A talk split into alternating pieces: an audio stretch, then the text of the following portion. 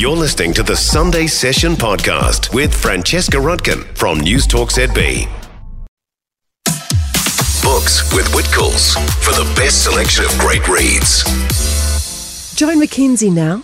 Good morning. Good morning. Time to talk books. Suzie Miller has done something interesting. Normally, we hear about books being adaptate, adapted for the big screen or for the stage. But in this particular case, she's taken a play mm. and written a book about it. Mm. Is that right? Indeed, yeah. She is Australian.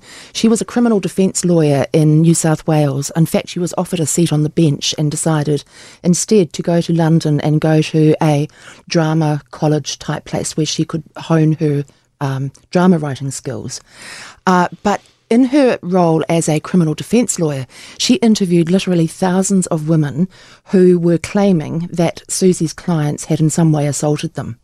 And after she'd done a couple of thousand of those interviews, she said to herself, These women can't possibly be making all this up.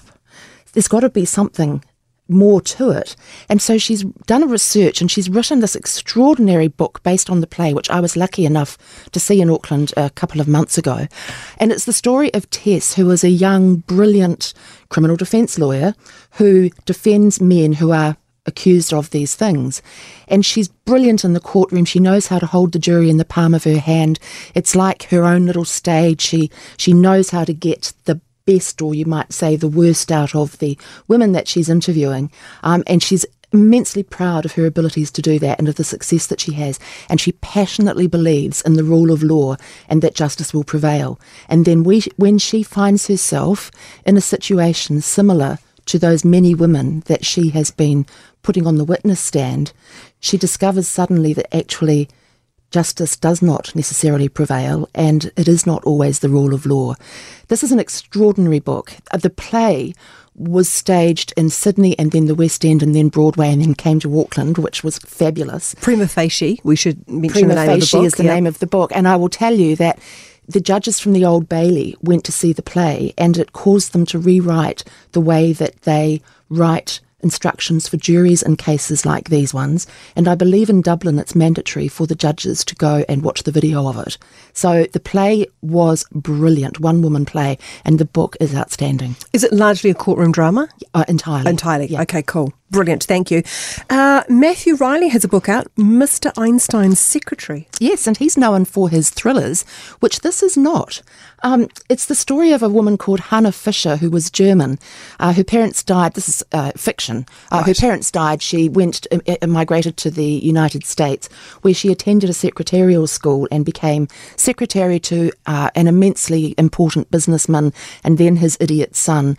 But what she really had wanted to do with her life was to study physics under Albert Einstein, who was her next door neighbour back in Germany. And instead, she finds herself on the secretarial track, except events send her back to Germany, where she becomes secretary to some of the highest ranking Nazi guys, and eventually to Albert Einstein himself.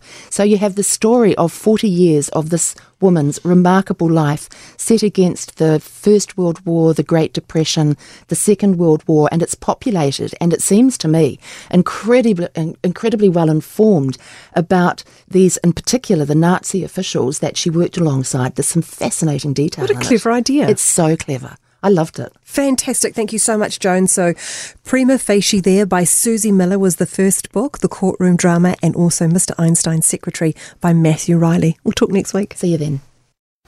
For more from the Sunday session with Francesca Rudkin, listen live to News Talk ZB from 9 a.m. Sunday or follow the podcast on iHeartRadio.